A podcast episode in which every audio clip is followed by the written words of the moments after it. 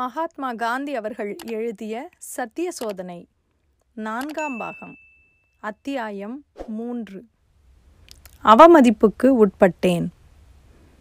அந்த அவமரியாதை என் மனத்தை அதிகமாக வருத்தியது. ஆனால் இதற்கு முன்னால் இத்தகைய அவமரியாதைகள் பலவற்றை சந்தித்திருக்கிறேன் என்பதால் அவைகளால் நான் பாதிக்கப்படவில்லை.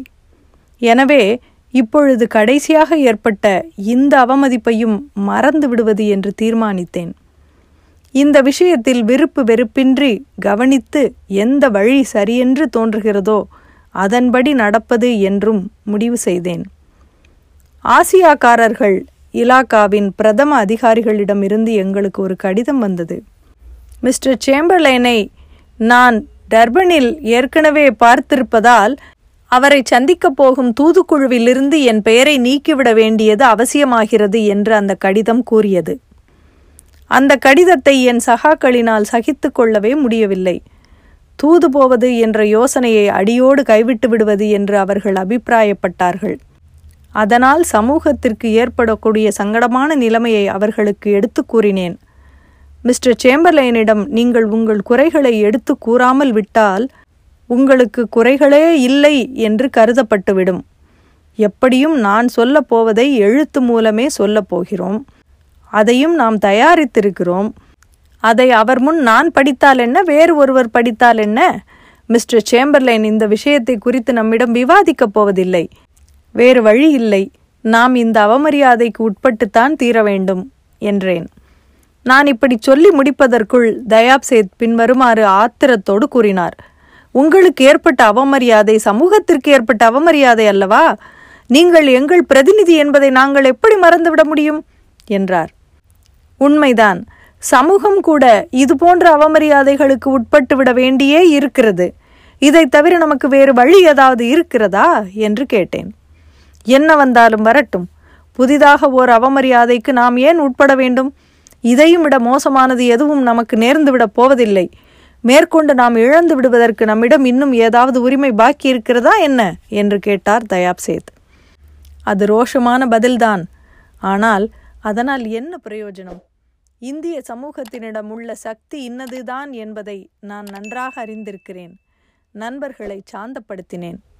அந்த தூதுக்குழுவில் எனக்கு பதிலாக இந்திய பாரிஸ்டரான மிஸ்டர் ஜார்ஜ் காட்ஃப்ரேயை சேர்த்து கொள்ளுமாறு ஆலோசனை கூறினேன். ஆகவே மிஸ்டர் காட்ஃப்ரே தூதுக்குழுவுக்கு தலைவராகச் சென்றார். மிஸ்டர் சேம்பர்லேன் தமது பதிலில் நான் தூதுக்குழுவிலிருந்து விலக்கப்பட்டிருப்பதை பற்றியும் சொன்னார். திரும்ப திரும்ப அதே பிரதிநிதி சொல்லுவதை கேட்டுக்கொண்டிருப்பதை விட புதிதாக ஒருவர் இருப்பது நல்லதல்லவா? என்று கூறி இந்தியருக்கு ஏற்பட்டிருந்த மனப்புண்ணை ஆற்ற முயன்றார். ஆனால் இவைகளினால் எல்லாம் காரியம் சரியாக முடிந்துவிடவில்லை. சமூகமும் நானும் செய்ய வேண்டிய வேலையையே இவை அதிகப்படுத்தின. நாங்கள் அடியிலிருந்து வேலையை தொடங்க வேண்டியிருந்தது. நீங்கள் சொன்னதன் பேரில் தானே சமூகம் யுத்தத்தில் உதவி செய்தது? அதன் பலனை இப்போது நீங்கள் பார்க்கிறீர்கள் என்று சிலர் என்னை குத்தி காட்டினார்கள். ஆனால் நான் பாதிக்கப்பட்டு விடவில்லை. அப்பொழுது நான் கூறிய யோசனைக்காக இப்பொழுது நான் வருத்தப்படவில்லை என்றேன். போரில் நாம் பங்கெடுத்து கொண்டதில் நாம் சரியான காரியத்தையே செய்தோம் என்பதை நான் இப்பொழுதும் கூறுகிறேன். அப்படி செய்ததில் நம் கடமையைத்தான் நாம் நிறைவேற்றினோம்.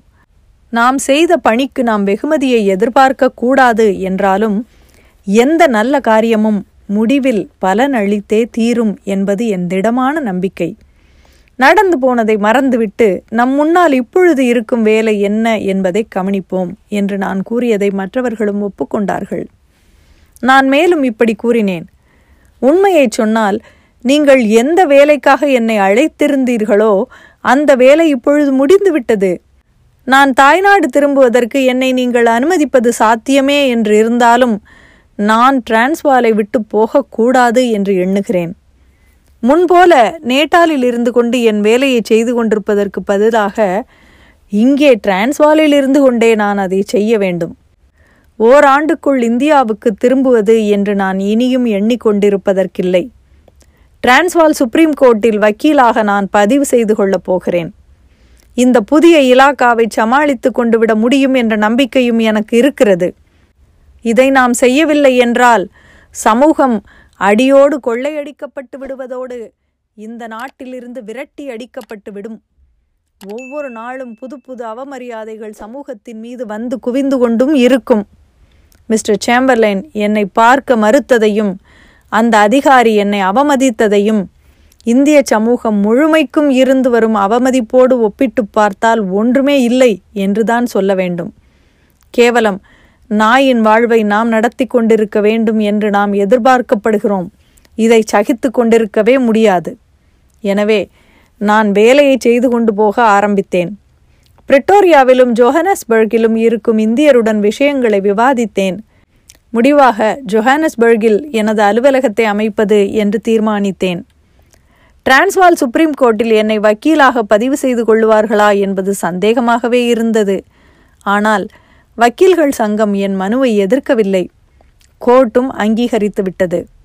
தகுதியான இடத்தில் அலுவலகத்திற்கு அறைகளை அமர்த்தி கொள்ளுவது என்பது இந்தியருக்கு கஷ்டமானதாகவே இருந்தது. மிஸ்டர் ரிச் என்பவர் அப்பொழுது அங்கே வணிகராக இருந்தார். அவருடன் எனக்கு நெருங்கிய தொடர்பு ஏற்பட்டது. அவருக்கு தெரிந்த வீட்டு தரகர் ஒருவருடைய முயற்சியின் பேரில் நகரில் வக்கீல்கள் இருக்கும் பகுதியில் என் அலுவலகத்திற்கு தகுதியான அறைகள் எனக்கு கிடைத்தன. என் தொழில் சம்பந்தமான வேலையையும் தொடங்கினேன். இத்துடன் நான்காம் பாகம் அத்தியாயம் மூன்று முடிவடைகிறது. மீண்டும் அத்தியாயம் நான்கில் சந்திப்போம். நன்றி.